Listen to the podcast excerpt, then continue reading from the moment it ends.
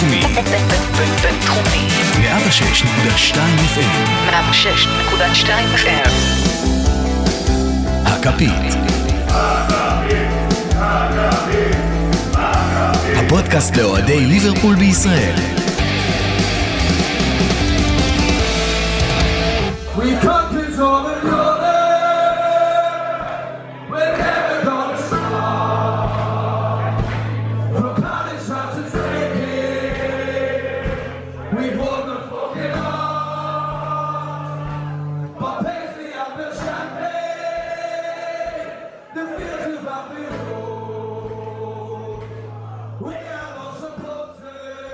טוב, אז ברוכים הבאים לפרק נוסף של פודקאסט הכפית, כאן מהרדיו הבינתחומי בהרצליה, 106.2 FM.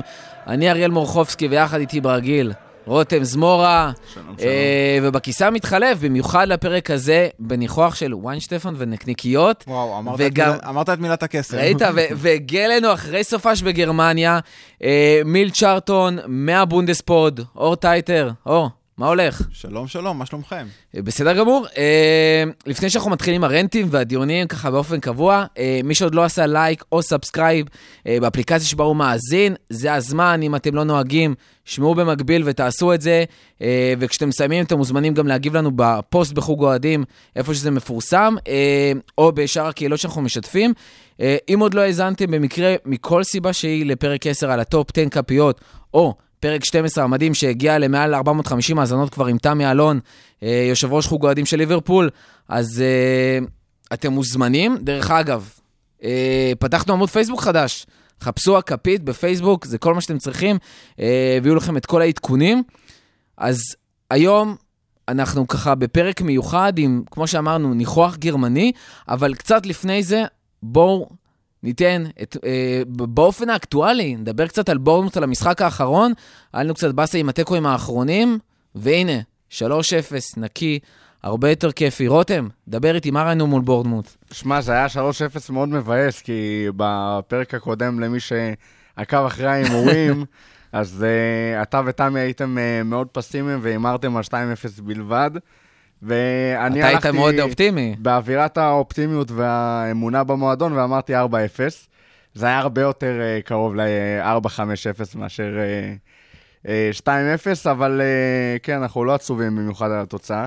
הרגע אמרת 3-0 מבאס, איך זה יכול להיות? בחיים שלא ראיתי שמעתי דבר כזה. אנחנו בגרמניה, דורטמונד מובילה 3-0 וחוטפת שלישייה, לא מאבדת נקודות במאבק האליפות. אבל ככה זה ליברפול, זה הרכיב של, שאתה אומר אפילו 3-0 זה לא מספיק לך. גדלתי גם בארץ על המכביזם הזה, כאילו If it's 20, make it 30. 3-0, גול של מאנה, גול של ווינאלדום, מדהים. שחקן הולנדי נותן לך תצוגה הולנדית קלאסית, וגם סלח עם גול לפנתיאון, עם בישול של פירמינו. הרגיש לנו הרבה יותר כדורגל מהתקופה, סוג של אפשר להגיד מנחוסית כזאת של ינואר, תחילת פברואר. לא יודע להגיד אם בהכרח עכשיו אנחנו נראה עוד תצוגות של 3-0, הנה זה מתאזן, קצת פרופורציות לנשום, אבל ראינו כדורגל סוף סוף. אחרי כמה משחקים זה היה קצת חסר. כן, ראינו כדורגל מעולה.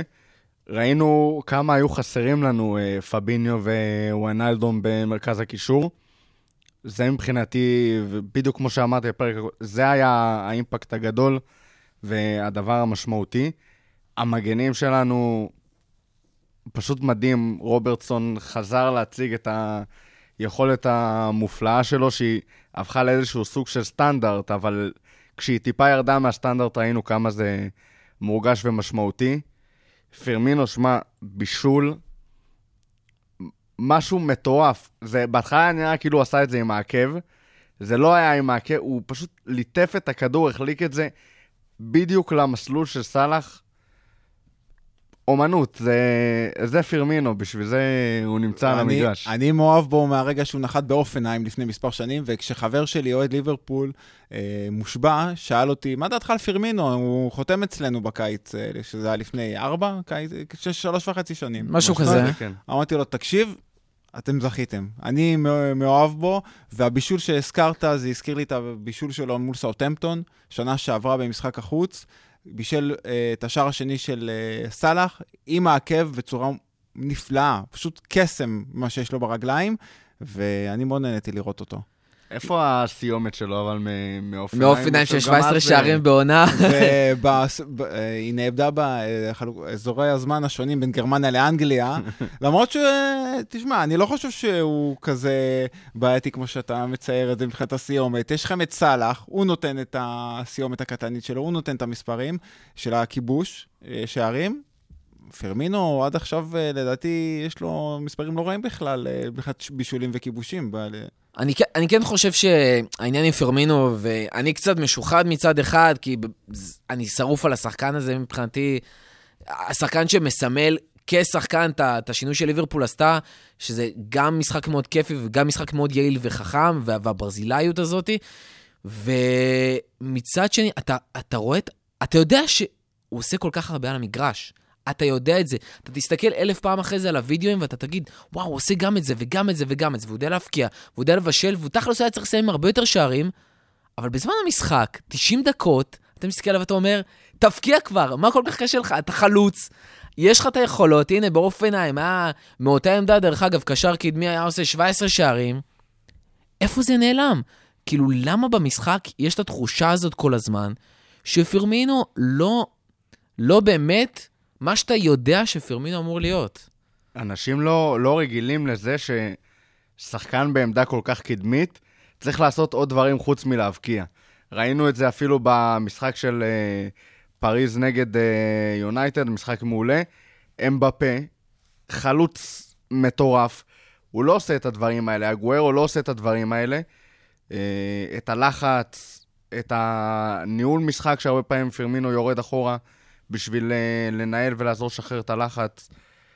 זה משהו שאנחנו לא רגילים לראות מהשחקנים בעמדות האלה, בגלל זה נראה לנו כל כך מוזר, וכאילו הוא לא עושה יותר מדי על המגרש, אבל מה שקלופ עשה ממנו, והמכונת לחץ המטורפת שהוא, רמה אחרת לגמרי. אני פה עומד להגיד משהו שמשפט אולי יזעזע, מספר אנשים, בעיקר אוהדי ארסנל, ואני בעצמי אוהד ארסנל, משהו עכשיו פתאום שחשבתי עליו, מה מזכיר לי פירמינו וסלח? מזכיר לי באיזשהו מקום את ברקאם והנרי. כי הנרי היה השחקן עם הכיבושים, הסיומת הקטלנית שהביא את התארים לארסנל, כמו סלח. ברקאם עם הטאץ' הגאוני, המסירות הקסומות, כמו פירמינו, נותן את הבישולים. ופירמינו, מאז שהוא הגיע לליברפול, כל עונה יש לו 7 בישולים, העונה כבר יש לו 4.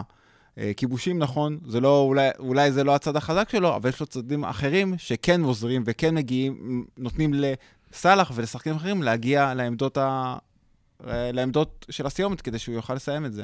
כן, גם המטרה בסופו של דבר של הקבוצה זה לנצח, לא לאסוף שערים לחובתה באיזו שורה סטטיסטית, ופירמינו מאוד לא אגואיסט בצורה הזאת, בצורת המשחק שלו.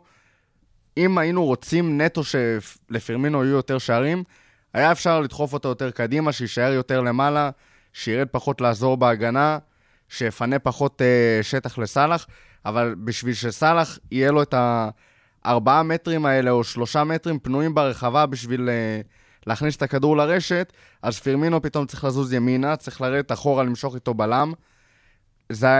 הוא יוצר המון שערים שלא נכנסים סטטיסטית מבחינת בישול. זה גם משהו שצריך להתייחס אליו, ולכאורה מוריד את התפוקה שלו מבחינת נטו מספרים, כשאתה בודק את זה איפה שלא תבדוק, אבל הוא אחראי על כמות הרבה יותר גדולה של שערים ממה שמופיע לו בסטטיסטיקה. ואם כבר דיברנו על מסירות של קסם, ואור גם איתנו, יש שחקן שנתן עוד איזושהי מסירה שפתאום כולם שמו לב אליה, וזה שחקן שדיברנו עליו והשתפר, וזה קייטה. שאפרופו הגיע בקיץ מלייפציג מגרמניה, ודיברנו המון על זה שבאמת לא רק לקייטה, לשחקנים בכללי לוקח זמן להתאקלם באנגליה, בליגה חדשה, בקבוצה חדשה, במיוחד שהיא קבוצה טופ שהוא הגיע אליה עם רף מאוד גבוה ומצפים לה הרבה, ופתאום יכול להיות שבגלל שנתנו לו פחות משימות הגנתיות, כי יש לך גם פאביניו וגם את ווינאלדום, הוא פתאום יכול לספק את ההתקפה, ודרך אגב, הוא עשה גם אחלה עבודה הגנתית, כי מבחינה סטטיסטית, היה לו לא מעט חטיפות, ולא מעט טאקלים מוצלחים, שהצליחו גם לגרום לזה שהוא הצליח להניע קדימה. תראה, קצת קשה לי להבין לגמרי את הקושי של ההשתלבות של קייטה, כי בסופו של דבר הוא הגיע מהליגה הגרמנית, ולא מצרפת או איזושהי ליגה נחותה, וגם בלייפציג היו לו משימות הגנתיות, זאת אומרת, הוא לא היה קשר נטו התקפי, קוטיניו 10 כזה, שלא מתעסק בטאקלים וחילוצי כדור. אני מרגיש שהפיזיות מאוד חסרה לו. מה אתה אומר, או בתור מישהו שמכיר את הליגה הגרמנית קצת יותר מאיתנו ואת קייטה בלייפציג, מה קרה שם במעבר הזה? אז המעבר שלו, ההתאקלמות הקשה שאתם מדברים עליה, התחילה לא עכשיו בקיץ, התחילה עוד בקיץ הקודם, כשנחתם ההסכם בינו לבין ליברפול. כבר אז בקיץ 2017, הוא קיבל את הבשורה שהוא עובר ליברפול, ומאז הוא ירד בכושר שלו, לעומת העונה הראשונה בלייפציג, בבונדסליגה. הוא היה גורם הרבה פחות משמעותי, בעונה של לייפציג, כל העונה של לייפציג בעצם הייתה חלשה לעומת עונת הבחורה, אבל עדיין הוא היה גורם הרבה פחות משמעותי. בעונה הראשונה הוא קבע 8 שערים, ואז גם מלך השערים, 7 בישולים, עונה לאחר מכן הוא פשוט נחלש בצורה משמעותית, גם מבחינת ההופעות, גם מבחינת המספרים, זה הכל מאז שהוא הודיע על עזיבה וחתימה ומעבר לליברפול, לדעתי, התפקיד שלו באמת בליברפול צריך להיות באמת בעמדה יותר קדמית, כמו שאתם אומרים. הוא לא אמור, הוא בתפקיד הזה יכול להביא לביטוי את היכולות שלו. מבחינה הגנתית, לליברפול יש את הכלים להתמודד, יש את הכלים שהם יכולים לשחרר אותו לעמדה יותר קדמית, ויוכל לבצע את התפקיד שלו בצורה הרבה יותר טובה. ומה חוץ מנטו, קייטה, אתה חושב ההבדלים העיקריים בין הליגה הגרמנית לאנגלית? הקצב והפיזיות שאתה מדבר עליה, באמת באנגליה, זה קצת אולי ברמה אחרת, הקצב, לא דווקא הפיזיות. הקצב שיש בליגה האנגלית, במיוחד בגלל המחזורים העמוסים, גביע הליגה, מחזורי חג המולד, והפגרה שאין אותה כמו שיש בגרמניה, זה משהו שגם משפיע על שחקנים שאנחנו רואים שבאים בליגות אחרות, ולפעמים קצת קשה להם את ההתאקלמות. הרבה פעמים שמעתי אנשים באנגליה אומרים שצריך מספר חודשים, אפילו שנה אחת התאקלמות באנגליה, ואני לא שמעתי אף פעם על מישהו אומר כזה על גרמניה, אלא כן זה קשור למזג האוויר הקשה, החורפי בגרמניה. מבחינת הבדלים אחרים ברמות של הליגה, הליגה עצמה אולי באמת, כמו שאמרתי, יותר עמוסה, יותר צפופה מבחינת הלוז, אבל ברמה, אני לא חושב שיש הבדלים ברמות כל כך גדולים, בטח שיש שחקן שהגיע מבחוץ לליגה הגרמנית, הוא התאקלם בצורה מאוד טובה בליגה הגרמנית, נבי קייטה, אני לא חושב שההבדלי רמות בין הליגה האנגלית לליגה הגרמנית, זה משהו שצריך להשפיע עליו, זה פשוט לדעתי התפקוד שלו, והתפקיד שלו במרכז המגרש. זה נשמע כמו קאו ממש פועל לפיתוח צעירים אנגלים, בניגוד לצ'מפיונשיפ או לעומס המטורף שבאמת יש עליהם באנגליה. יכול מאוד להיות, יכול להיות שאתה באמת מעדיף לתת להם ליגה עם משמעותית פחות משחקים, יכול להיות גם דרך אגב לשלוח אותם לליגות אולי יותר חמות, זה גם יעשה להם לא טוב, אז אתה שלחתם לגרמניה, לליגה שהמזג אוויר דומה, קצת פחות משחקים, תגיד לי אתה אולי הגנות טיפה פחות פיזיות? אני לא חושב, כי יש שם שחקנים גרמנים, יש שם שחקנים בהגנה גם מסקנדינביה, גם מאוסטריה, ויש שחקנים מאפריקה, זה לא העניין של פיזיות, זה ממש לא העניין. שחקנים צעירים באמת מקבלים שם הרבה דקות, אנחנו רואים מה ג'יידון סנצ'ו עושה בשנה האחרונה, רבי מטונדו ממנצ'סטר סיטי חתם בשלקה, יש את ביירן שדלקה אחרי רויצ'ון אודוי מצ'לסי, ובסוף הוא לא עבר בחלון העברות הזה, זה מין משהו חדש שהרבה קבוצות גרמניות מנסות לעשות, למשוך צעירים שלא מקבלים דקות באנגליה, כדי שיקבלו דקות משחק בגרמניה. אני מקווה פשוט שבאמת עם אותם כישרונות יגיעו לגרמניה, הם גם יישארו שם ולא יחזרו מהר מאוד לצ'לסי, סיטי, או שפתאום ברצלונה וריאל תיקח אותם. אוריגי שיצא לוולפסבורג, כן, להשאלה קצרה וחזר אלינו, לא הייתה מוצלחת במיוחד. אני חושב ששם אבל זה יותר היה עניין או שאוריגי פחות התאים לקבוצה, או תזמון פחות טוב.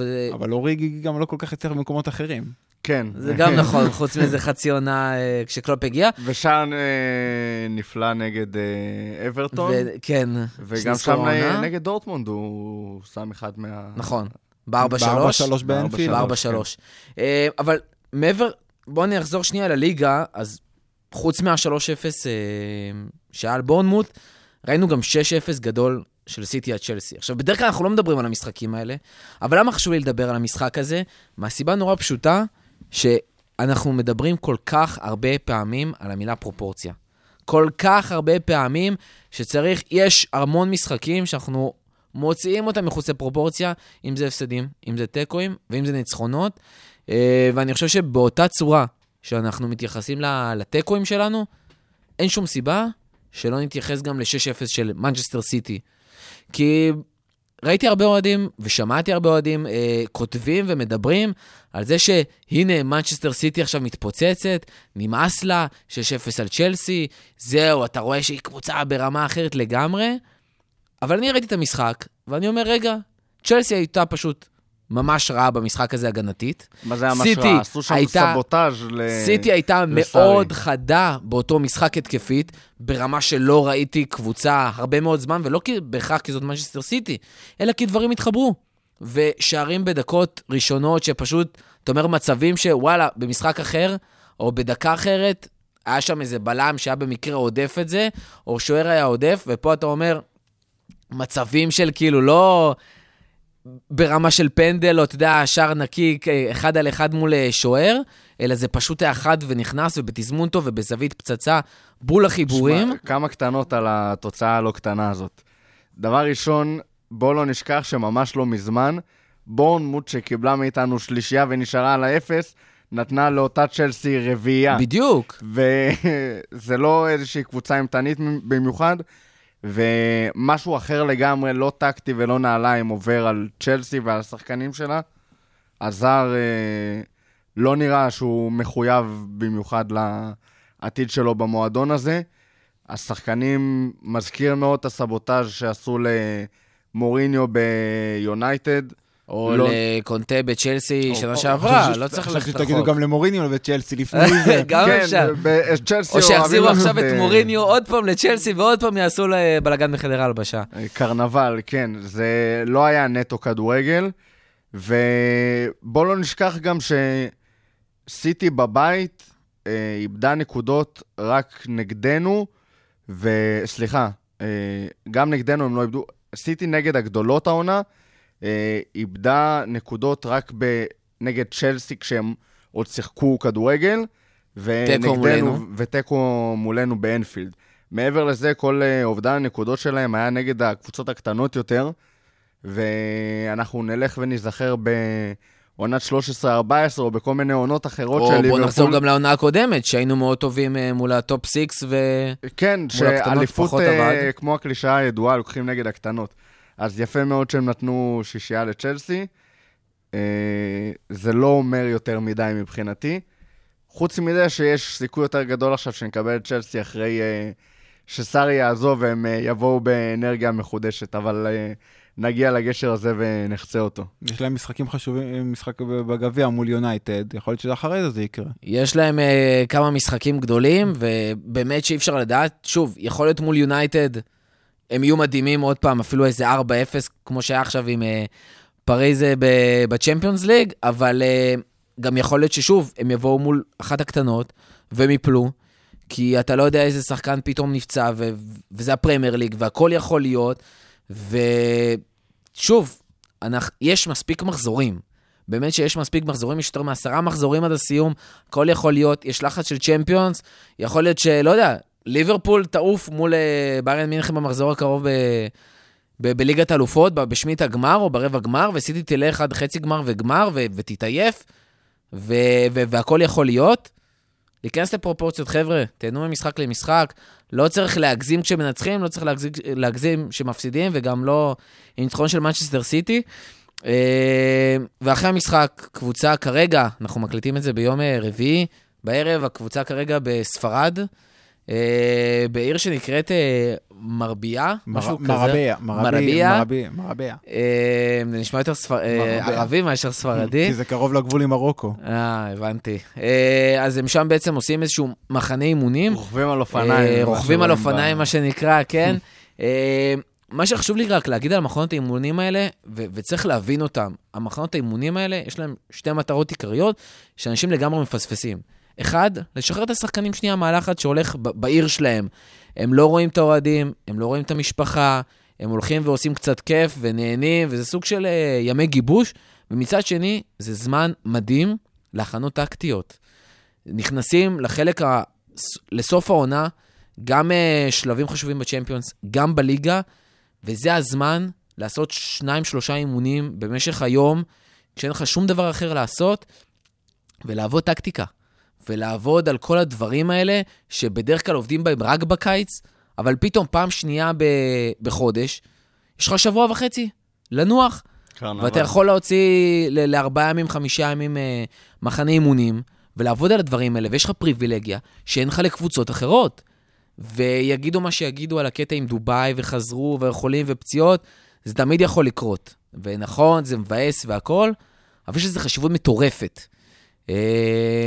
שמעתי את סולשר מדבר על התקופה של פרגי ביונייטד, ועל העומס שיש בפרמייר ליג.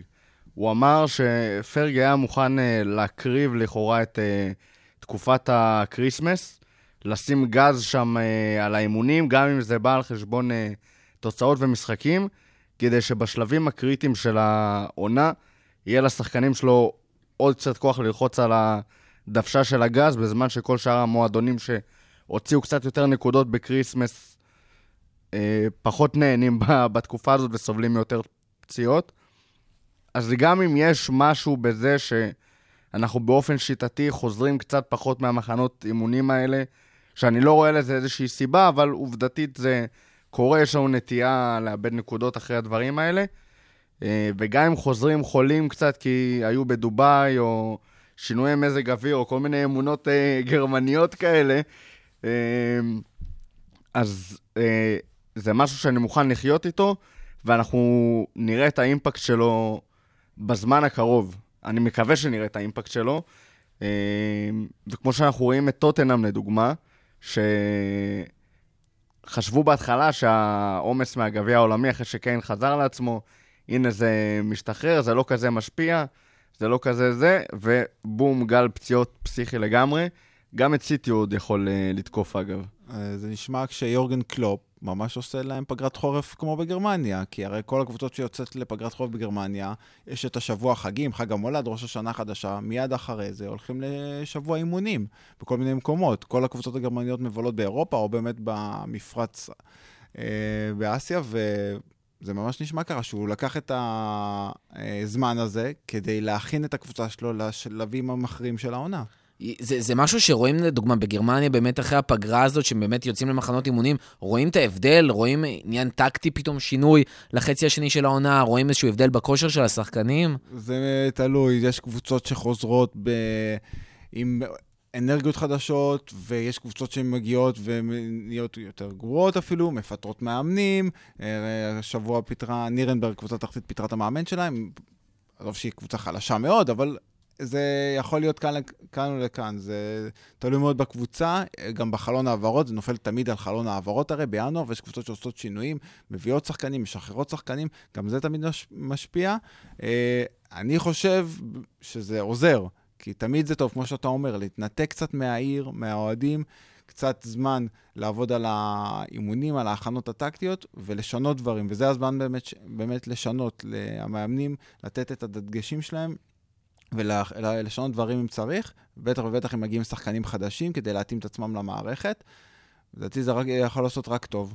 איך זה מרגיש לך כאוהד? כי כאילו, בתור מישהו שמכור לליגה האנגלית, אתה מרגיש כאילו מתחילת אוגוסט, עד אמצע מאי, אתה בסטרס ובנרבים, וכל השחקנים, גם לך אין הפסקה מהרכבת הרים הזאת, ואיך זה בתור... אני אוהב את זה מאוד, אני מאוד מאוד אוהב את זה, שיש את ההפסקה, רגע להירגע, לא שאני הולך לחגוג את החגים חג המולד, אבל זה מאוד כיף, אתה עושה הפסקה, אין לך במשך כמעט 4 שבועות, זה 4 שבתות נראה לי. זה 2 פגרות נבחרות ביחד. חופש גדול. יוצא 3 שבתות, 3 מחזורים שאין משחקים, וזה נפלא, זה כיף. אתה בא אחרי 3 שבועות, 4 שבועות כמעט, למשחק בתור צופה, וזה מלהיב, אתה רואה את הקהל ביציעים, אתה רואה את השחקנים, אתה מבין שיש התרגשות, וגם אתה בעצמך מתרגש, כי התגעגעת. אני מאוד אוהב את זה. זה ממש לחלק את העונה לסוג של 2, אתה יוצא. כמו שהפעם בארגנטינה, ארפרטורה וקלאוסורה. לא, אבל אתה גם כאילו מוציא מביא שחקנים, גם מחנה אימונים, גם יש חופש והכל, יוצא לפגרה של איזה כמעט חודש, וחוזר לעונה שנייה נוספת. סיבוב שני. לגמרי. אני מאוד אוהב את זה בתור צופה, אני מאוד אוהב את העניין של ההפסקה, את הגעגוע, וזה מעליב אותי כל פעם מחדש. שמע, יש בזה גם משהו, כי קבוצות עובדות כל הקיץ, זה משהו כמו 3 חודשים פגרה, מסוף, מאמצע מאי עד אמצע אוגוסט שמתחילים לשחק בליגה, בונות, מכינות טקטיקה חדשה, רכש חדש, ולפעמים לא הכל הולך כמו שאתה רוצה, והפאזל לא מתחבר כמו שציפית, ואז יש לך שם באמת מקצה שיפורים, זמן לעשות מקצה שיפורים, ולא כמו באנגליה, שגם אם תביא רכש אתה כאילו מרגיש שאתה מדביק פלסטרים, ולא עושה איזשהו תהליך של שינוי של הקבוצה. זה נחמד, אני לא יודע, אבל אם זה משהו שהולך להשתנות בפרמייר ליג יותר מדי עם המסורת האנגלית של ה... הם דיברו על זה, אני יודע שהיה דיבור על זה שבאמת יעשו פגרה, הרי השנה אחרי חג המולד, אחרי טירוף חג המולד, וזה היו כמה ימים של הפסקה, אני לא יודע אם זה יהיה באופן רחב יותר בשנים הבאות, אבל אני יודע שדיברו על זה, שבאמת יפסיקו עם הטירוף הזה, יהיה איזה סוג של שינוי, סוג של פגרה אחרי המשחקים בחג המולד, כי באמת, כל הזמן אנחנו שומעים מאמנים ואנשים, מדברים על העומס, על השחקנים, שזה צפוף מדי, שהלוס צפוף מדי, שזה גורם את השחקנים, זה גורם לפציעות. גם איזה גביר מאוד קשוח בתקופה הזאת, זה כאילו שיא החורף, ובמקומות מאוד קרים, כמו אנגליה לדוגמה, אתה באמת מרגיש את זה באופן משמעותי, תשמע, אתה רואה שלג וקרח על המגרש, אתה כבר אי אפשר לשחק ככה, זה לא הגיוני. נכון, זה לא, אמנם לא הטירוף של רוסיה, שהם יוצאים בכלל ל3 חודשים הפסקה. בצדק, בדיוק בגלל זה. אבל זה באמת משהו שיכול באמת לעזור, לדעתי, קצת להפסיק עם הטירוף הזה, זה לא הגיוני, אני יודע שזה מאוד מאוד תיירותי, אני גם בגיל נערים הייתי במחזורי חג המולד באנגליה, זה טירוף מבחינת התיירים, האוהדים, אבל זה לא אנושי כלפי שחקנים, כי אחרי זה אם אין איזושהי הפסקה, איזושהי הקלה בעומס, ראינו את זה כבר, זה גורם לפציעות, ומאמנים מתלוננים על זה בלי סוף, אז כדאי שבאמת יתקדמו. זה משהו שהיה שווה אולי להתייחס אליו מבחינת נתונים, אבל איך אתה מרגיש את ההבדל הזה בפציעות בין אנגליה לגרמניה? זה פחד, כאילו, אנחנו בתקופה הזאת של העונה, אתה מרגיש כמו מסדר חולים לפני כל משחק, זה עם מתיחה, זה עם שפעת, כל פעם יש לך איזה 2-3 שחקני הרכב. יש פציעות, אין ספק, יש פציעות. דורטמונד עכשיו עם 4 שחקני הרכב שלא משחקים הערב מול טוטנאם. אני אמר ואגיד שרויס פצוע עוד פעם? וואו, יש לך כדור בדולח פה שזה... זה כבר, תשמע, זה... אתה זורק כבר, יש לך... רויס נפצע. זה כמו שפעם היית מאמר על... זה כמו שאתה אמר עכשיו על יובה, שתיקח חליפות באיטליה, ברמה כזאת. רויס זה תרגום לגרמנית של סטאריג'.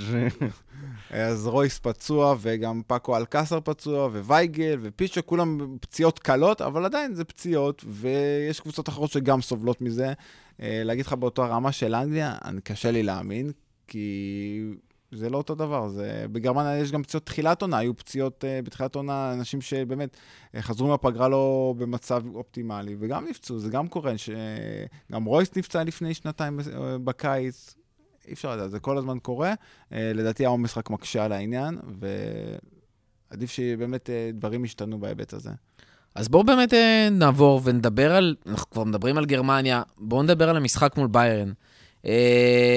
משחק, שמינית גמר ליגת אלופות, סיבוב הראשון משחק הראשון, באנפילד, ון דייק, אולי השחקן שמועמד לשחקן העונה בפרמייר ליג, לא משחק, מושעה, עקב צהובים, כנ"ל מולר. תומאס מולר, כן, הוא ייעדר בעקב הכרטיס האדום שהוא ספג מול אייקס, הוא הורחק לשני משחקים, והעירור של ביירן מינכן לא התקבל, בנוסף ביירן תעלה, כנראה, לא יודעים עדיין, בלי מנואל נויר, הוא עדיין בספק, לא יודעים מה קורה איתו, אבל... יש שם דיבור על פציעה? כן, אבל לא משהו רציני, כי יכול להיות שהוא כבר ישחק ביום שישי מול אוגסבורג בליגה, אז אין לדעת, כרגע הוא עדיין בספק. חוץ מזה, הרכב השחקנים שחזרו גם מפציעה לאחרונה, כמו קינסלי קומן, הסגל של ביירן יהיה די מלא, ולהגיע לאנפילד, מול ליברפול, עם כל האנרגיה של הקהל, עם כל מה שהסטדיון הזה מסמל, ויורגן קלופ, הדבר הכי מדהים בזה, וזה מה שקרל היינץ רומינגה, היושב ראש, המנכ"ל של ביירן מינכן, אמר לקראת המשחק, הוא אומר, אני מקווה להוציא טקו.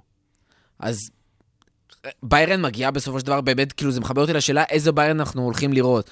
האם אנחנו הולכים לראות ביירן שמשחקת בליגה, ו-4-3-3, ועם חמאס רודריגז, ועם, לאחרונה, כמו שאמרת, קומן חזר לשחק, וראינו את גנברי, ודווקא ריברי עולה מהספסל, אנחנו הולכים לראות אותם משחקים, ואת גורצקה, שהיום אפילו, כאילו סגן מלך השערים של ביירן העונה באופן מפתיע, או שאנחנו הולכים לראות משהו הרבה יותר הגנתי, והרבה יותר מסודר. ביירן תעלה, לדעתי, בהרכב החזק ביותר שלה, עם משחקים שנמצאים בכושר הכי טוב, אם זה גורצקה, וגם גנברי שנמצא בכושר טוב, הוא יכול להיות באמת מחליף, ראוי לתומאס מולר, במיוחד מול ההגנה של ליברפול, אמנם היא תחסר את ונדייק, אבל גנברי באמת יכול להתאים הרבה יותר טוב מתומאס מולר בהרכב הזה.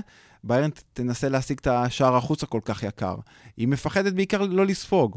היא מפחדת לספוג, כי היא שווה שער חוץ, והיא תנסה להשיג אותו. לספוג, זה החשש הכי גדול שלה. היא ספגה בכל המשחקים האחרונים שלה בליגה. למרות שהיא כן חזרה לרצף ניצחונות. היא חזרה לרצף ניצחונות, נכון, אבל היא ספגה 3 שערים מול לברקוזן, שיש לה התקפה צעירה ומהירה, מזכירה מאוד את ליברפול, היא חטפה 3 שערים מהקבוצה הזאת של פייטר בוס, והמצב של הקבוצה, אמנם בטבלה הוא טוב, הוא 5 נקודות פער מדורטמונד, אחרי שדורטמונד נמדד נקודות מול אופנהיים, אבל הקבוצה לא מרשימה, ניצחונות על שטוטגרט, היא לא הרשימה, וניצחון על שלקה היא לא הרשימה. יש שם שעננות של השחקנים, כמו שאומרים בצ'לסי, שהם כאילו סוג של מיצוב, ולקחו אליפויות, או שיש שם באמת קבוצה בוגרת, או שפשוט משהו לא מתחבר שם. זה הכל ביחד. ביירן עוברת מהפכה, שינוי דורות. אם זה אריאן רובן, שהודיע שהוא יעזוב בסוף העונה, ריברי עדיין לא ידוע מה המצב שלו, יש דיבורים על לבנדובסקי שאולי יעזוב, שינסו למקסם רווחים עליו, כי הוא כבר בגיל מבוגר, ואולי הם רוצים שהוא יעזוב. יש הרבה, יש את השחקנים הצעירים שעומדים בפתח, יש את גנברי שמקבל דקות, את גורצקה, הם החתימו השבוע את שחקן בשם יאן פיטי ארפ מהמבורג, ילד פלא, שבהמבורג בנו עליו להרבה שנים, אבל מסתבר שברגע שהם ירדו ליגה בקיץ, אז המטרות קצת השתנו והם החליטו למחור אותו, הוא יעבור לביירן או בקיץ הקרוב או בקיץ הבא, קיצור, ביירן עושים ביירן עם צעירים גרמניים. כרגיל. ויש את אודוי שהם רוצים אותו מצ'לסי, יש דיבורים על יוליאן ברנד וקאי הוורץ מלברקוזן, יש הרבה דיבורים, הרבה עניינים בסביב הסגל שעומד להשתנות. זאת שנת מהפכה בביירן, הם הודיעו גם שהם יעשו שינויים קיצוניים, גם מבחינת השקעות, משהו בכספים בשחקני רכש, משהו שלא קרה בשנים האחרונות, הם משנים את המדיניות, השנה הם עדיין במאבק, הם עדיין יכולים לזכות בתארים, גם הגביע הגרמני, גם אליפות וגם ליגת אלופות, הם ינסו להשיג את השער החוץ הכל כך חשוב הזה שלהם מול ליברפול. מה האווירה בקהל של ביירן? הם מאמינים שזה... הם יכולים תוך כדי ההפיכה הזאת לקחת. העודי ביירן תמיד מאמינים בעצמם, כמו שהם אומרים, כמו הסיסמה שלהם, מי סנמיה בבווארית, אנחנו מי שאנחנו, הם תמיד התמודדו על כל התארים, עד שהם לא יהיה סיכוי, עד שלא תעיף אותם מהליגת אלופות או מכל מפעל אחר, הם תמיד יאמינו שהם יכולים לעשות, אם זה מול ליברפול, מול סיטי, או מול כל קבוצה אחרת, הם תמיד מאמינים שהם שם, שהם יכולים לזכות, והם מבחינתם גם פער 5 הנקודות מדורטמונד, סליחה, זה פער באמת שניתן לסגור אותו, במיוחד שהם מערכים את דורטמונד באפריל במשחק הליגה. רותם, מה אנחנו הולכים לראות מליברפול? אנחנו הולכים לראות קבוצה שיוצאת להתקפה והולכת לנצל, כמו שאור אמר, הגנה שהיא די ראויה, או שאנחנו הולכים לראות ליברפול שראינו אותה העונה בליגת אלופות עם 3 קשרים הגנתיים, ומוציאה את ה-1-0-2-0 רק כדי להימנע משערים באנפילד בלי ונדייק? תראה, הולך להיות משחק מאוד מעניין. הייתי אומר לך שאנחנו הולכים לראות מה שאנחנו רואים בליגה בגדול, שזה ניסיון לפוזישן גבוה, לא לאבד כדורים, ולאט לאט לטחון את היריבה עד שמוצאים שם את הפרצה. אבל כמו שדיברנו בפרקים הקודמים, זה דורש תיאום הגנתי מאוד גבוה, ושהקבוצה והקישור יסמכו על מי שיש מאחוריהם. ככל הנראה אנחנו הולכים לראות את מטיפ בתור בלם, לוברן פצוע, ג'ו גומז עדיין פצוע ועוד לתקופה, לוברן בספק, אבל ככל הנראה יהיה פצוע, ולא קשיר למשחק, ונדייק מורחק, אין לנו בעצם עוד בלם טבעי ליד מטיפ לעלות איתו, וגם מטיפ לא בחירה ראשונה להרכב, לא מהיר במיוחד, יחסית מבוגר, ולידו כנראה יצטרך להיות או פאביניו, או אפילו היו דיבורים על אנדרסון, בתור בלם. אף אחד מהאופציות האלה לא משרה על הקבוצה יותר מדי שקט ורוגע. לא רק זה, זה גם שחקן שמאוד יחסר לנו בקישור, בין אם זה יהיה אנדרסון ובין אם זה יהיה פאביניו. הבחירה הזאת, אגב, תשפיע מאוד על איך אנחנו הולכים לשחק. כי אם פאביניו משחק, אז אנחנו באמת יכולים לראות משהו קצת יותר נועז, ואנדרסון לעומתו זה קצת יותר לחץ וגגן פרסינג. אתה מדבר על כבלם או כקשר. אם פאביניו משחק כבלם ואנדו כקשר, אז זה יותר לכיוון הגגן פרסינג וקישור מאוד מאוד דינמי. פאביניו פחות בסגנון הזה, פאביניו הרבה יותר, הוא בין הולדינג מידפילדר לבונה משחק. ראינו את זה, זה היה מטורף נגד בורנות. הבן אדם פשוט ניהל את המשחק בצורה מטורפת. הבחירה הזאת מאוד תשפיע על סגנון משחק שלנו. אני חושב שדווקא נגד ביירן הוא ילך על הגגן פרסינג המוכר והידוע, אבל קשה לי כאילו לראות את ביירן נופלים לזה, כי זה גם פחות לפי מה שאני מכיר המשחק של ביירן כרגע. תראה, ביירן נמצאת בבעיה מבחינה הגנתית גם. השלישיית הבלמים שלה, ניקלס זולה, הומלס וג'רום בואטנג בכושר מאוד ירוד. הרוטציה ביניהן ממש לא מסתדרת. הם אף פעם לא פתחו ביחד. סליחה, הם אף פעם לא, הבלמים לא פתחו, אף אחד מהבלמים לא פתח בכל המשחקים בליגה העונה. שחקני ההגנה היחידים שפתחו זה אלאבה וקימיש, שמשחק בכלל לפעמים כקשר. אנחנו באמת הולכים לראות את קימיש כמגן הפעם, או שדווקא כקשר כמו שהוא משחק בליגה? לדעתי הוא ישחק כקשר, אימור שלי, הוא ישחק כקשר. ההגנה מאוד מאוד במצב רע, וכמו שאמרתי, אף אחד מהשחקנים לא הופיע בכל המשחקים בליגה, בגלל זה גם חלק מההחתמות שדיברנו עליהם מקודם, הם החתימו את בנג'מין פוואר משטוטגרט, המגן בלם הצרפתי, הוא הגיע רק בקיץ, אבל זה חלק מהמהפכה שהזכרנו. ההגנה של ביירן מאוד מאוד פגיעה, זאת אומרת, בטח לשחקנים כמו פרמינו, סלח ומנה, אז המאצ'אפ בקישור, זה משהו שביירן יכולה באמת להסתדר איתו, אבל ברגע שליברפול תשחק את המשחק, ואם את המשחק שלה, ואם זה הלחץ על ההגנה, שחקנים כמו סלח ומנה ופרמינו ילחצו את החוליה האחורית של ביירן, אז פה ביירן בבעיה, בטח ובטח שבמשחק של מתפרצות מכיוון של ליברפול. כי ברגע שיהיה משחק מהיר ומתפרצות, אני לא חושב שביירן תוכל להתמודד עם זה. ראינו את זה במשחק הליגה מול דיסלדורף ב-3-3, שביירן מאוד מאוד נפגע מזה. אני אגיד לך מה, בתור עם ראייה יותר ליברפול אוריינטד, השלישייה הקדמית הזאת קטלנית בטירוף, אבל כשהקישור לא שולט במשחק, כמו שאתה אומר, ביירן יכולה לתת מאצ'אפ ופייט מאוד רציני בקישור, היא יכולה להתבטא בעיקר במתפרצות, כמו שאמרת, וזה הרבה פחות הסגנון משחק של ליברפול האחרונה. ואם ביירן לא תשחק הנעת כדור יותר מדי, ותנסה לעשות מה שפפ עשה לנו,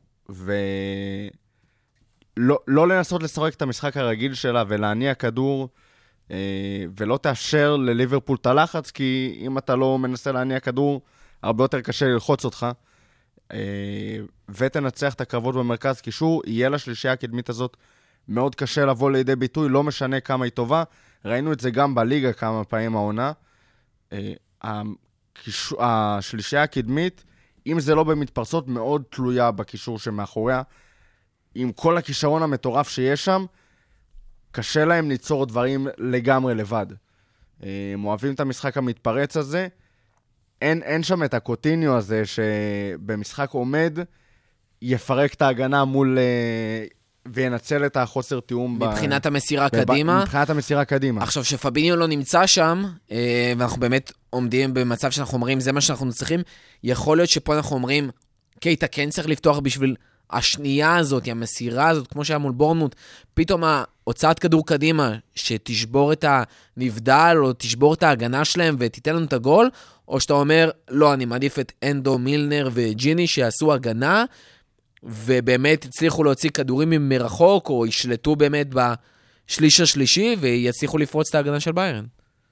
שמה, זה שוב פעם משחק שחמט, כמו נגד סיטי, וזה משגע, כי אתה... באמת קשה לחזות לאן זה יתפתח.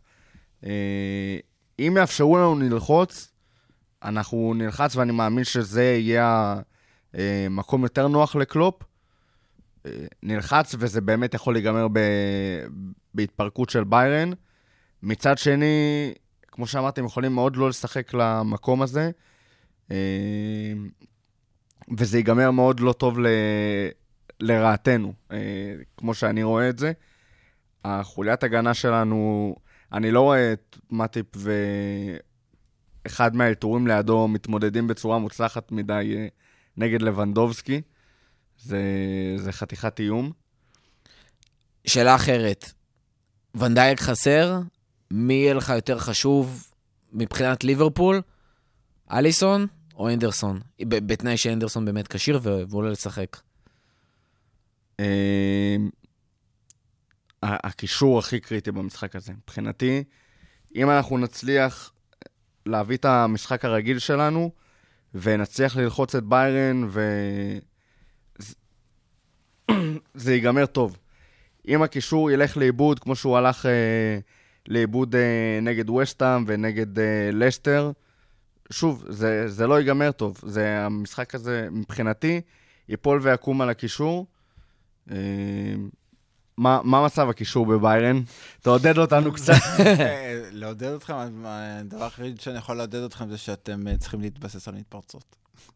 הרבה מהגולים, מהשערים שביירן ספגה בהפסדים של העונה, זה הגיע מהתפרצות, אם זה מול לברקוזן לפני כ-10 ימים, התיקו מול דיסלדורף, ההפסד מול דורטמונד.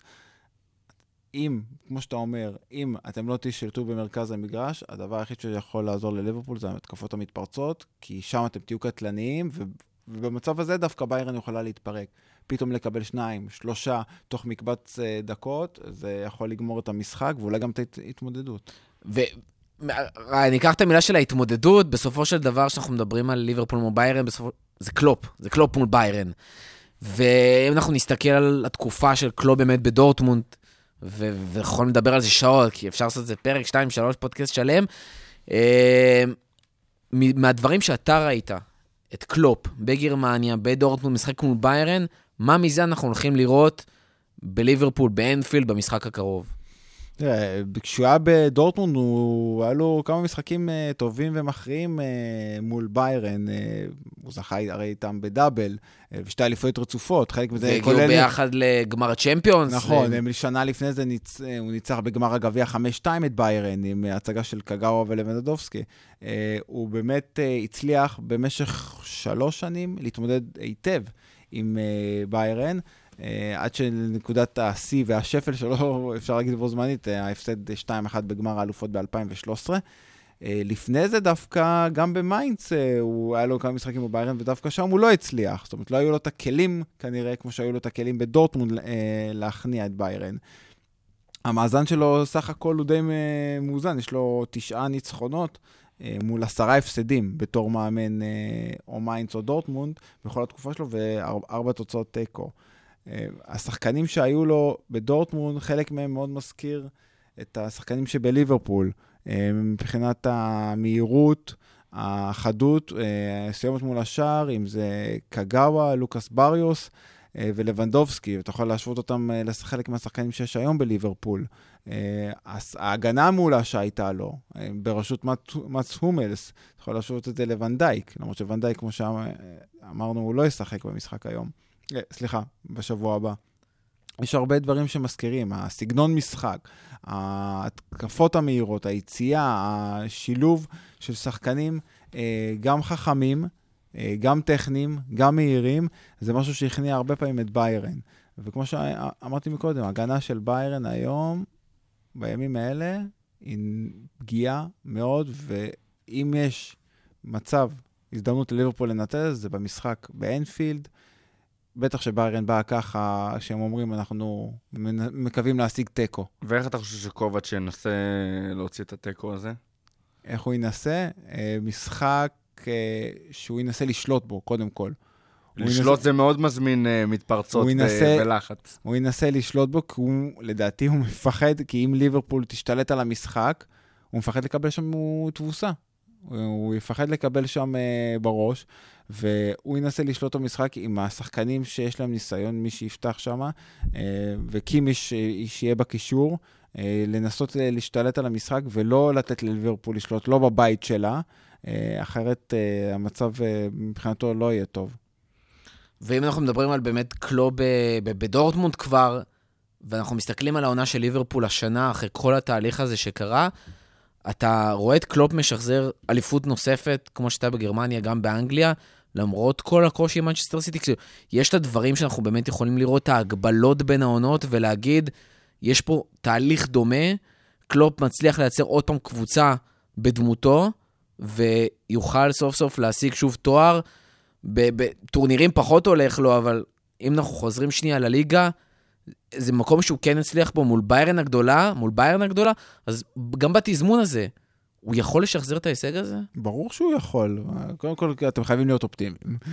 זה דבר ראשון. דבר שני, באמת יש דברים שמזכירים את העונות שלו בליברפול, בדורטמונד, כי גם אז לקח לו כל זמן. הוא הגיע לפני זה, בנה את הקבוצה, בנה את היסודות, ייצב קבוצה בצלמו ובדמותו, ואז זה התפרץ מול ניצחונות גדולים מול ביירן ומול שער הליגה. היה איזה שלב באמת באמצע העונה שביירן הובילה בטבלה, כפי שאני זוכר, בעונה הראשונה, וזה היה נראה שזה לא הולך לקרות, אבל אז הם באמת זכו בשתי אליפויות רצופות. מה שקורה לליברפול היום ולקלופ, זה יכול להיות מאוד דומה, אבל זה גם שונה, כי אין לו את מנצ'סטר סיטי, כמו שאלו את ליברפול, העוצמה של סיטי, זה משהו אחר לגמרי, זאת אומרת, ככה אני רואה את זה מהצד, זה לא כמו אותה עוצמה שהייתה לביירן בזמנו, אז גם הליגה הייתה, בגרמניה יותר שוויונית, זאת אומרת, הייתה באמת יותר תחרות, אם זה קבוצות כמו וולסבורג ושטוטגרד, שזכו באליפויות לפני, ושלקה שהייתה בצמרת, וכמעט זכתה באליפות, ואז הדברים השתנו, ופה זה מאבק דו-ראשי של ליברפול ומנצ'סטר סיטי, עם כל הכבוד לטוטנאם, זה מאבק דו-ראשי שקלופ עדיין לא הצליח לנצח בעונה. זאת אומרת, היו שני מפגשים, קלופ לא ניצח את סיטי במפגשים האלה. לא נראה לי שזה כל כך השפיע, כי הוא מבחינתו אליפות זאת אליפות, וגם כל עודי ליברפול, אני מקווה שאני לא טועה, שלא ניצח. אף אחד פה לא יבכה גם על אליפות עם בן נבדל. בדיוק, אז לדעתי זה משהו שבאמת יכול לקרות, כי קלופ אומר, הציב לעצמו את הליגה בעדיפות ראשונה לדעתי, גם אם ליברפול תודח מליגת האלופות, הוא דבק במטרה שלו, ואני לא חושב שזה משהו שישפיע, זאת המטרה הראשונית שלו, כמו שאז בדורטמונד. ליגה, זה בעדיפות ראשונה, כל השאר זה בונוס. השאלה אם הוא, כמה הוא ייקח את המשחק הזה כבונוס, כי הוא רוצה לנצח את ביירן בגלל כל משקעי העבר, זה בטוח. הוא רוצה לעבור. ומועדון כמו ליברפול לא יכול, עם כל הרצון שלנו לקחת אליפות, זה כבר שמינית גמר ליגת האלופות, זה לא גביע ליגה, זה לא גביע, אי אפשר להתייחס למשחק הזה בכזאת קלות ראש. אני חושב שדיברנו גם בפרק הקודם על המשמעות של השינויים שעבר המועדון הזה, שמתחיל מזה שלא משנה מה יקרה העונה, המועדון הזה עדיין התחרה על האליפות ועל כל תואר עונה הבאה, וכנראה עוד שתי עונות, כי המועדון הרבה יותר בריא. וכל מה שיש מסביבו הרבה יותר חזק, וליברפול חייבת להציר באיזשהו אופן, אנחנו מועדון חזק, אם זה לשחקנים, אם זה לאוהדים, אם זה לאנשים שרוצים להשקיע כסף, ואם זה עכשיו לחברת ביגוד, כמו אדידס או נייק, או לא יודע מי, שירצו לשים הרבה יותר כסף עכשיו ולשלם לליברפול, וחלק מזה זה לבוא להגיד, אנחנו הולכים להיות בטופ של הטופ, וזה גם לזכות באליפות, וגם להגיע עד הסוף לצ'מפיונס, ומתחרים מול כל הקבוצות הכי גדולות ביבשת, ואני חושב שדווקא עכשיו, בתזמון הזה, אחרי שדווקא אחרי הניצחון הזה מול בורנמות', ודווקא כשיש להם עכשיו את החופש הזה, ודווקא כשיש להם את המחנה אימונים, לבוא ולתת את המשחק הגדול הזה באנפילד, וכמו שאור אומר, ההגנה שלהם קצת רעועה, וקצת איטית, ולא מתחברת, ולתת איזשהו בליץ, ובדקות הראשונות, וללחוץ, ולהשקיע, ולנסות להוציא את התוצאה הטובה הזאת, ולתת את השאר, ולתת את השתיים, ודמה, ואחרי זה לשבת, ולהוציא את ה-2-0 הזה, ולנסוע איתו לאליאנס, ולתת שם עוד לפחות אחד. אני חושב שהמועדון, קלופ, השחקנים, באים בגישה הזאת. אנחנו חייבים להראות לכולם, כמו שהסיסמה אומרת, We are Liverpool, זה הרבה יותר חזק עכשיו, מאשר שזה היה במשך שנים. כן, תראה, ראינו את זה גם ב... אני מנסה לחשוב קצת על ההשפעה של ההפסד של יונייטד לפריז סן ז'רמן, זה כאילו, זה מאוד משמח אותי לחשוב על זה, אבל... אתה גם חושב איך זה יכול לקרות לליברפול. אני חושב שזה יכול... ודיברנו על משחקים שהם סוג של נקודת מפנה במהלך העונה ומשנה מומנטום. הוצאנו, קיבלנו המון ביטחון מהניצחון הזה נגד בורנמות', זה היה חשוב. זו הייתה תצוגה נפלאה ששוב העלתה את המורל. אגב, מורל, כמו שאמרנו בפודקאסט הקודם, היה... קמפיין מאוד גדול של אוהדי ליברפול על האווירה נגד בורנמות' ושזה חסר, אתה יודע, התחושה הזאת באנפילד שהנה זה מגיע והאוהדים רתומים והכל. זה היה משחק שהיה נורא קל ליישם בו את זה, אבל אתה לא מפסיק לשמוע גם מהשחקנים וגם מקהילות אוהדים כאלה ואחרות, בעיקר בליברפול, שזו הייתה אווירה מטורפת לחלוטין, משהו שלא נראה שנים משחקים עם קיק-אוף ב-15:00, מקנה לחלוטין במי שהיה שם. זה משהו שיקרה אפילו עוד יותר עוצמתיות נגד ביירן, זה הלילות האירופיים באנפילד, ותחשוב עם כל האווירה הזאת ועם כל הווייב והגל שאנחנו רוכבים עליו, לבוא ולתת בראש לביירן, ואחר כך עוד ככה בדיוק להגיע למשחק נגד יונייטד, אחרי ההפסד שלהם נגד פריז, זה יכול להיות מאוד משמעותי. מהצד השני, כמו שאתה אומר, יש את התואר הנחשק שזה האליפות, וגם אם יקרה ונפסיד ויהיה משחק קצת פחות מוצלח, עדיין יהיה משהו מאוד משמעותי לשים עליו את העין. בגלל זה אני אישית יחסית רגוע מהמשחק הזה, זה לא משחק של להיות או לחדול, העונה של יונייטד הרבה יותר הייתה תלויה בקמפיין האירופי מהעונה שלנו. זה נותן שקט למערכת, לשחקנים. אני לא חושב שמישהו בליברפול חושש באופן חריג מההדחה בשלב הזה לביירן. אף אחד לא רוצה שזה יקרה. אני לא חושב שקלופ ישים או יעשה שיקולים בבחירת הרכב שלו. טוב, אולי ניתן למישהו לנוח, גם כי אין אומס, אבל גם כי... שמינית גמר ליגת האלופות, אבל אני גם לא חושב שזה... אני גם חושב שאתה צריך לזכור שיש איזושהי בעיה פסיכולוגית, כאילו מצד אחד אתה אומר, וואי, אני מעדיף, אתה יודע מה, אפילו להיות רק עם הליגה, כדי רק לזכות בליגה, ויש הרבה אוהדים שאומרים את זה, מצד שני אתה אומר, יש משהו מבהיד, כאילו, פסיכולוגית, בלשים את כל הביצים שלך בסל אחד. שאתה אומר שכל מה שנשאר לי זה הליגה, ועכשיו שאתה מאכזב בליגה, אז כאילו...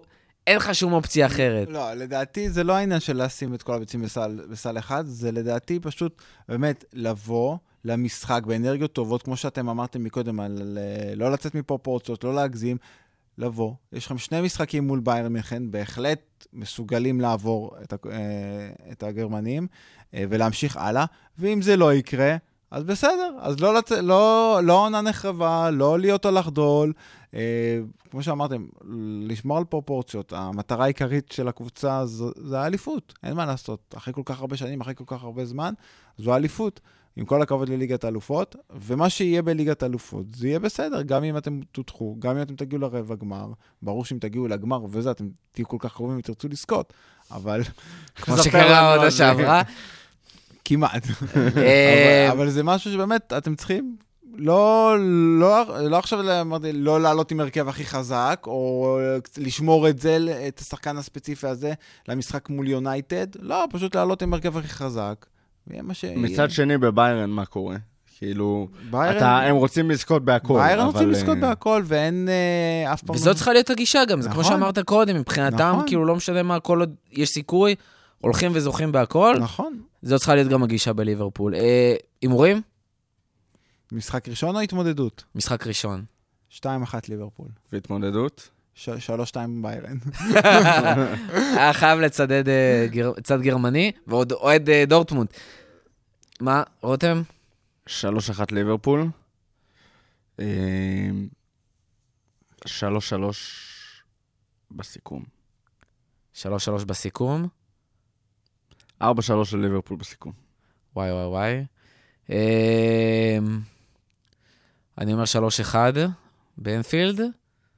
ואני אומר שיהיה 4-2 בסיכום, שיהיה 1-1 באליאנס. נועז. ראית מה זה? טוב, כמה דברים לפני סיכום.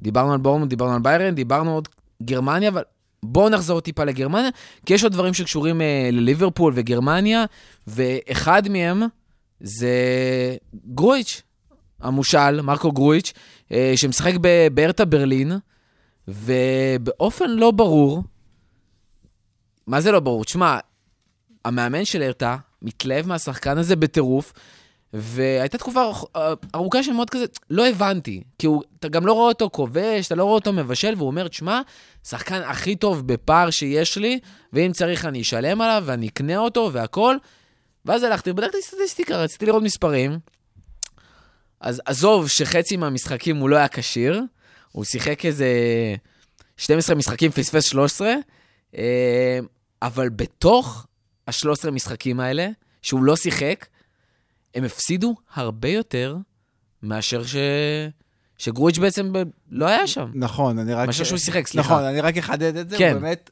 הרטה ברלין איתו הפסידה רק פעם אחת, 7 ניצחונות, ו3 תוצאות טקו. עכשיו, מה שבאמת פל דרדה עם מאמן הרטה ברלין אמר עליו, הוא... כמו שאתה אומר, אמרה לה, הקשר הטוב ביותר שראיתי בכל תקופתי במועדון, ופעל דרדה הוא שחקן עבר, זה לא שהוא מאמן שנתיים שם. זאת אומרת שהוא באמת ראה דברים, אבל גם מה הפרופורציה של הרטה ברלין? זאת אומרת, זה לא מועדון כזה גדול, אתה יודע, אתה יכול להגיד כמו דורטמונד, ביירן, אבל מצד שני גם, זה מועדון בונדסליגה לגיטימי לגמרי. נכון, אבל שמאמן אומר עליך שאתה אחד השחקנים הכי טובים ב-20-30 שנה האחרונות במועדון, אז הוא אומר משהו, שחקנים, ניקו קובץ' אגב עבר שם בהרטה ברלין, אבל באמת, הוא אחד השחקנים באמת הכי מבטיחים, הצעירים, יש לו מבחינת נתונים, אתה אומר, באמת, הוא לא כבש הרבה, הוא לא נתן מספרים יוצאי דופן מבחינת כיבושים ובישולים, יש לו רק 2, אבל קודם כל הנתונים שלו, הנתונים הפיזיים, הוא קודם כל רק בין 22, הגובה שלו 1.90 מטר. הוא יכול לשחק בלם, לא חסרנו בלם בסגל? אז מבחינת הגנה... יודע לרוץ, יכול למסור, פציע, מתאים, בול, פיקס. יכולות הגנה שלו, באמת, משהו שבאמת, פרדדה באמת מתלהב מהם, והנתונים מוכיחים את זה, הוא... מבחינת היכולות שלו, הנתונים, 25 תיקולים מוצלחים בכל משחק, זה יותר מחבי מרטינס ואקסל ויצל, שאקסל ויצל מדברים עליו שהוא הרכש הכי טוב בבונדסליגה עונה, והוא השחקן שעשה את ההבדל בדורטמונד. הדיוק במסירות, זה נתונים כמו תומאס דילייני של דורטמונד, וקאי הוורץ של אברקונט, שהוא הכוכב העולה של גרמניה ועתיד המדינה. אז... שחקן כזה, שהמנהל, אחד המנהלים בליברפול, תקנו אם אני טועה, נסע למשחק הגביע בין הרטה לביירן בשבוע שעבר, ועדי ליברפול לא הבינו מה הוא עושה שם, מה אתה בא, חשוב ביירן, לרגל אחרי המשחק, אבל הוא בעצם בא, הוא אמר, אני באתי לדבר על העתיד של גרויץ', והכוונה שלהם זה כנראה להחזיר אותו, למרות התקופה שלו שם, שהוא לא הצליח למצוא את עצמו. אז השאלה אם האמירה של מאמן הרטה... אם היא אותנטית או שזה חלק ממסע ומתן, אתה מתכוון. כן, מהרצון לשאוב אותו להישארות במועדון. זה רק הוא יכול להגיד לך פל דרדי, אבל לדעתי זה... יש אבל איזשהו בסיס, כאילו, הוא לא שיחק כמונו. לא, אבל... היה לו אימפקט משמעותי, אבל... היה, זאת חתיכת הצרה, השחקן ה... אז בגרמניה, לדעתי, מה שהוא התכוון פל דרדי, זה פשוט באמת להראות לו, לשחקן ולמועדון לליברפול, שבאמת הרטה רוצה אותו, והם יאבקו וילחמו עליו כדי לא לוותר. תשמע, יכול להיות שהם רוצים להביא אותו בשביל מניבול, ולמכור אותו עוד שנתיים שיתפתח ביותר, וראינו את זה קורה בליגה הגרמנית, אבל אם אנחנו כבר מדברים גם על העברות, ושחקן גרמני וליברפול, אז חייבים לדבר על ורנר, הפינה השבועית של ורנר, שאפרופו היו היום רעיונות, שהם דיברו, שאלו את מנה ואת קייטה, ושניהם אמרו שהם, בכל רגע שהם יוכלו, יגידו לוורנר, בוא תגיע לליברפול, שחקן שקושר בטירוף. אני יכול להגיד שאני הייתי מאוד שמח, אני כבר שנתיים עוקב אחרי השחקן הזה, ואומר, שחקן שגם תפור על קלופ, ותפור על המועדון. השאלה אם השחקן הזה באמת מתאים לליגה האנגלית, היה גם את הבעיות, היה דיבור על בעיות השמיעה שלו, עם כל האצטדיונים. בשיקטש זה קרה, כשהוא שיחק במדי לייפציג מול בשיקטש בחוץ באיסטנבול. ירד דקה 22, 23. זהו, התלונן על כאבי ראש, הוא לא מצליח, הביאו לו אטמי אוזניים, וגם זה לא עזר, ובסופו של דבר הוא היה צריך לצאת מהמגרש והחליפו אותו. אני מתחבר בדיוק לדברים שלך, כי הוא באמת מתאים לסגנון של ליברפול, לסגנון של קלופ, אבל, את האמת, אני חושב שבתור שחקן גרמני, טימו ורנר ברגע, אם וכאשר, ויכול להיות שכבר הייתה, הצעה מביירן, הוא ילך לביירן. הוא יעדיף לשחק בביירן, בקבוצה הגדולה בגרמניה, מאשר ליברפול, גם אם זה אומר עם קלופ. זה תופעה, דרך אגב, שהיא גרמנית, זאת אומרת, שחקנים גרמנים מעדיפים לשחק ביירן בגרמניה, כי זה ביירן, או בגלל שזאת גרמניה, ונוח להם להישאר קרוב, או שזה... ביירן זה המועדון הכי אהוב והכי שנוא בגרמניה. כולם רוצים להיות שם, וכולם שונאים... את מי ששם, כי הוא שם, בגלל שהם לא שם. ראינו את זה בכל השנים האחרונות, ראינו את זה רק לאחרונה עם גורצקה, ואנחנו דיברנו על הכישרון של המבורג, ינפיטי ארפש, הולך לשם.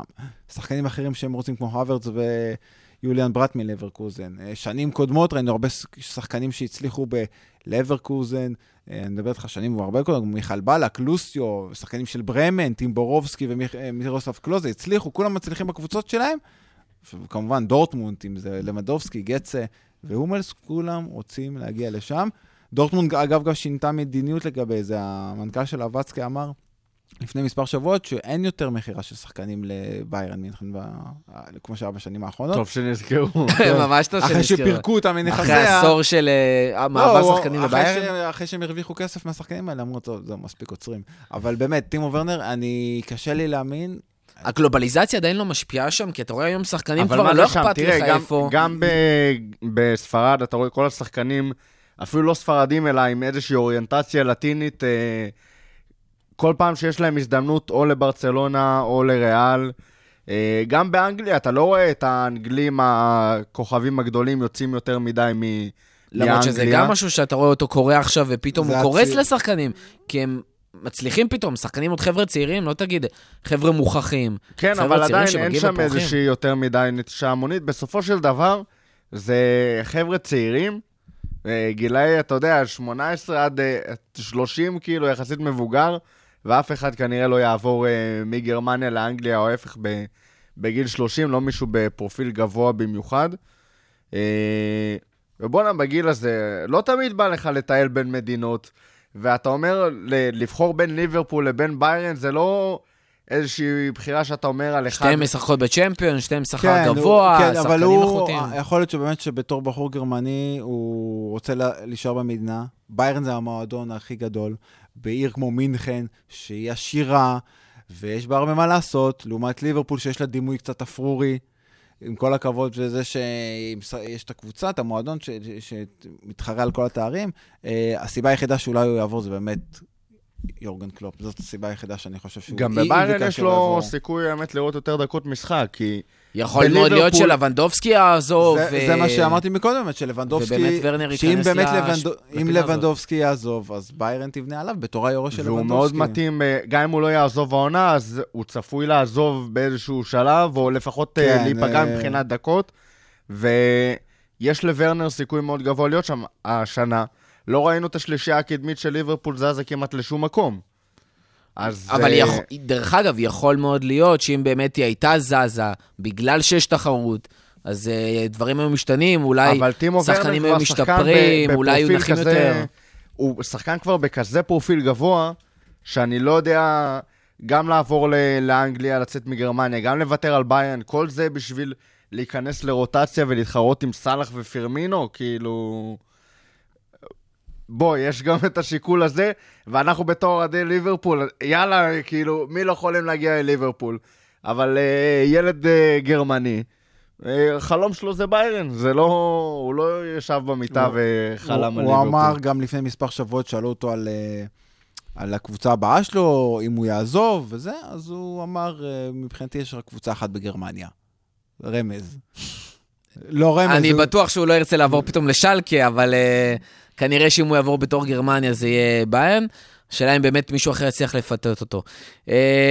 שחקן נוסף שאתה רואה אולי כן מגיע לאנגליה, מתוך גרמניה, שאתה אומר, הוא כן יכול לפרוח שם, פתאום להפציץ, ולהראות שוואלה, ליגה גרמנית זה ליגה באמת ברמה גבוהה, כמו שדרך אגב, ראינו את דבריינה, פתאום בא מבולסבורג. סאנה ודבריינה באמת זה דוגמאות בולטות מהשנים האחרונות, אולי פוליסיק יוכיח את זה גם כשהוא יגיע לצ'לסי בקיץ. שחקנים, כמו שאמרנו, באמת שחקנים הרבה בגרמנים בעיקר, באמת רוצים להתקדם בתוך גרמניה, או להישאר בקבוצה שלהם ולהשפיע. מרקו רויס זו דוגמה מצוינת, למרות שהוא קצת מבוגר, אבל הוא כל הזמן אמר, אני נשאר בדורטמונד, אני לא עובר למקומות אחרים, אני רוצה לזכות בתארים עוד עם דורטמונד, כי הרי האליפויות של דורטמונד, הוא לא היה שם, הוא היה במנצ'נגלאבך. זה משהו שאתה מרגיש שהוא מיוחד יותר בגרמניה, יש יותר חיבור למועדון ולקהילה, במיוחד עם שחקנים שגדלו שם, כמו מרקו רויס, שגדל בדורטמונד, הוא היה בקיר הצוף בתור אוהד, הוא גדל ממש שם. יש יותר מחויבות למועדון, לקהילה, מאיפה שבאת. באנגליה, לשחקנים שיעברו לאנגליה, זה רק שחקנים, לדעתי, שחקנים אפריקאים או דרום אמריקאים, שהגיעו לגרמניה, הצליחו, או רוצים להצליח, או לא התאקלמו, ורוצים לעבור למקום אחר.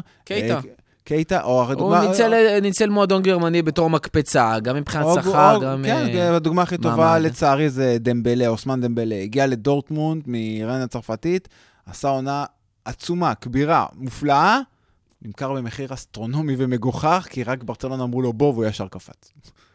שמע, אני יכול להבין את זה.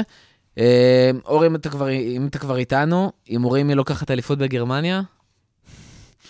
מה זאת אומרת? דורטמונד או... שלקה? שלקה.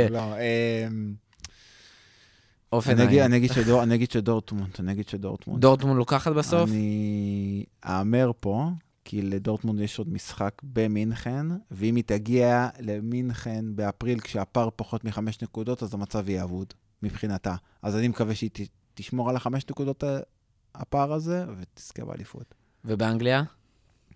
וואי, איזה חיוך. שמע, זה מה שאתה אומר ליברפול, או שאתה מסתבך איך שאנחנו מסוגרים עכשיו את הפרק. מי אני רוצה, או מי אני... לא, מי אתה באמת חושב באופן אובייקטיבי שהולך... כי אמרתי שאני אוהד ארסנל. כן, לא נראה שמה, כן. תחזור עוד שנתיים לפרק ולפודקאסט ונדבר. אני אחזור לימים של 93, של אין רייט, מה זה ימים שאני אוהד אותם. בקיצור, מי תיקח אליפות באנגליה? אני אלך איתכם.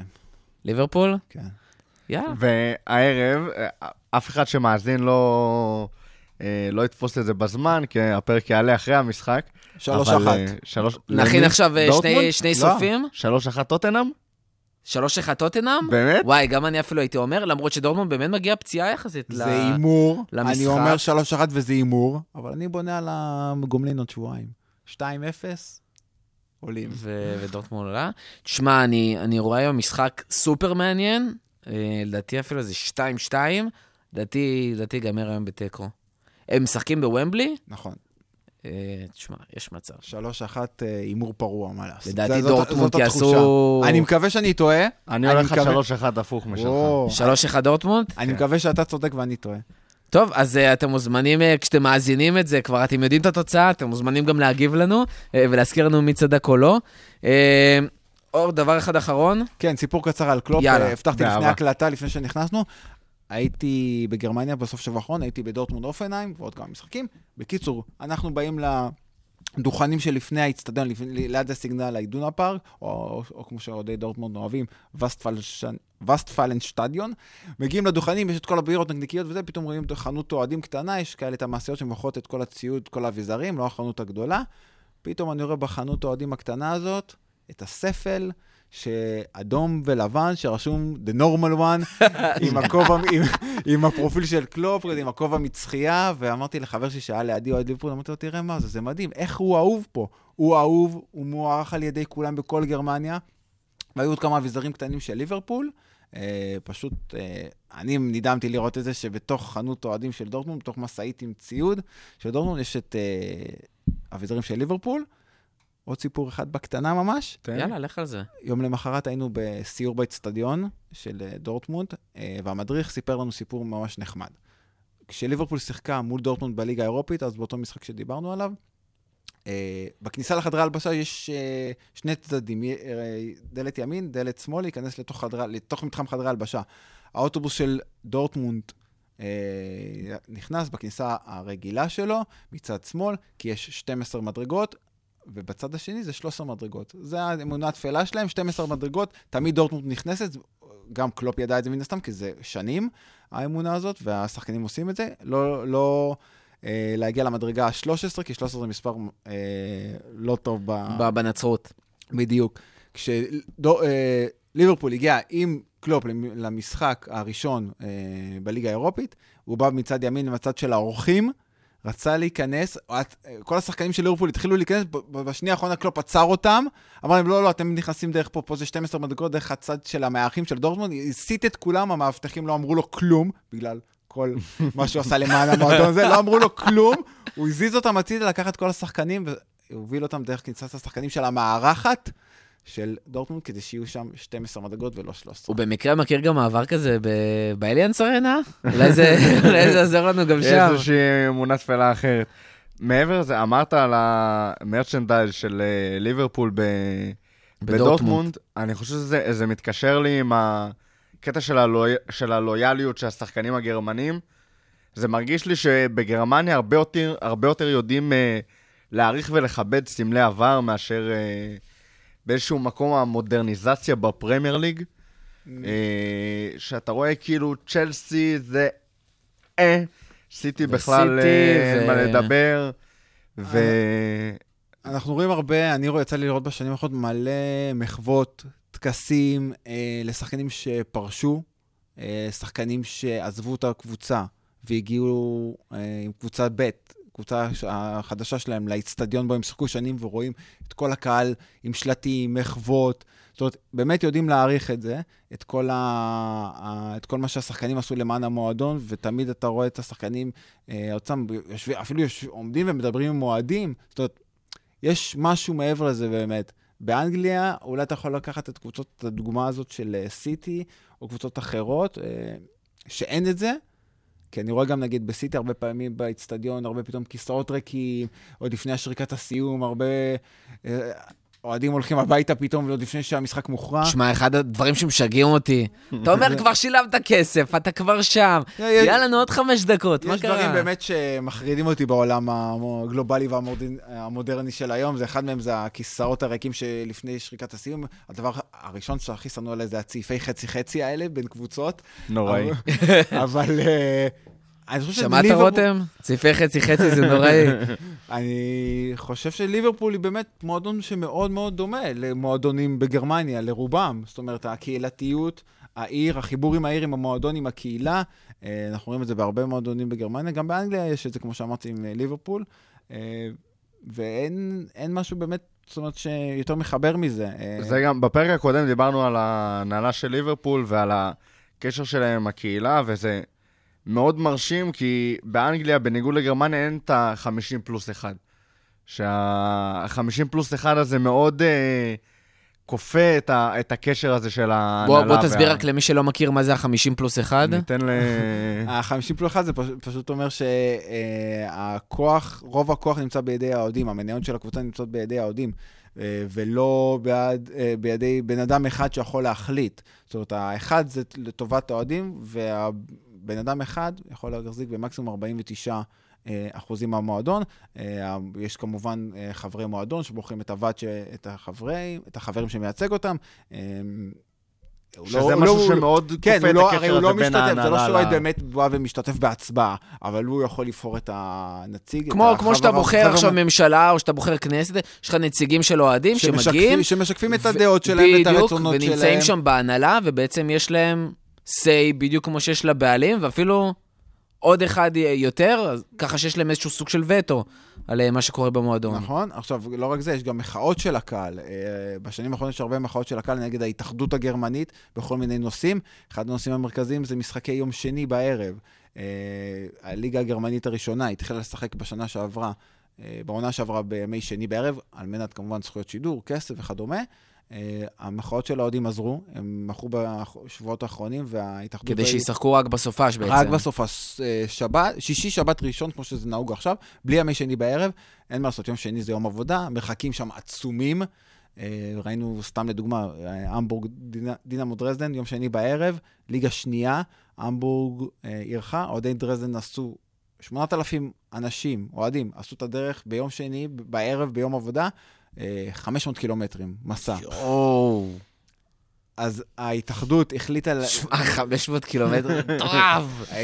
ההתאחדות החליטה לענות ולהתחשב במחאות האוהדים, ומה שהם עשו זה פשוט החליטו לבטל את המשחקים בימי שני בערב, בליגה הראשונה ובליגה השנייה, החל מעונת 2020-2021. אבל זה משהו שמאוד מאוד מאוד חשוב לאוהדים בגרמניה, זאת אומרת, כל פעם שיש מחאות, ומשמיעים את קולם, וגם משפיעים. תשמע, מדהים. טוב, אז נסיים כאן להיום. תודה רבה באמת לכל מי שהזין, שהיה איתנו עד הסוף. מזמינים אתכם שוב ושוב להגיב ולשתף אותנו מה אתם חושבים, האם אתם מסכימים וגם אם אתם לא, אם יש לכם שאלות, הערות, מענות, המלצות, אנחנו נשמח לשמוע כל דבר שיש לכם להגיד. אם עדיין לא עשיתם סאבסקרייב, זה הזמן, חפשו הכפית בפייסבוק, תעשו לייק, וגם בכל האפליקציות שאתם מאזינים. אנחנו היינו אני, אריאל, רותם, אור, תודה רבה. מהבונדספוד הנפלא, תעקבו גם אחריהם. תעקבו אחרי הבונדספוד, פרקים מעולים. כל מי שרוצה קצת לשמוע זווית שונה על הכדורגל, אני חושב שהפרק הזה באמת, הבאנו פה זווית שונה לגמרי מפרקים קודמים שעשינו. לעשות השוואות, ראית? אז רותם עכשיו הולך להזין לפרקים, דרך אגב אני חושב שאנחנו... לעשות מסע של כדורגל לליגות בגרמניה, ראשונה, שנייה, שלישית. תשמע, אנחנו גם מגבילים בפרקים, אתם מוצאתם היום את 13, נכון? אנחנו מוצאים עכשיו את 13, מחר בבוקר, אז מדהים. באמת יש מלא דברים רלוונטיים, מי שעוד לא הזין, פרק 10, פרק 12, פרקים מעולים על זמנים שאתם תמיד יכולים לחזור ולשמוע, אז אל תביישו, אני הייתי אריאל, רותם, תודה אור. תודה לכם, העונוג שלי, וערבית הזין. ונתראה בפרק הבא, ובשפה שלנו, לפטר.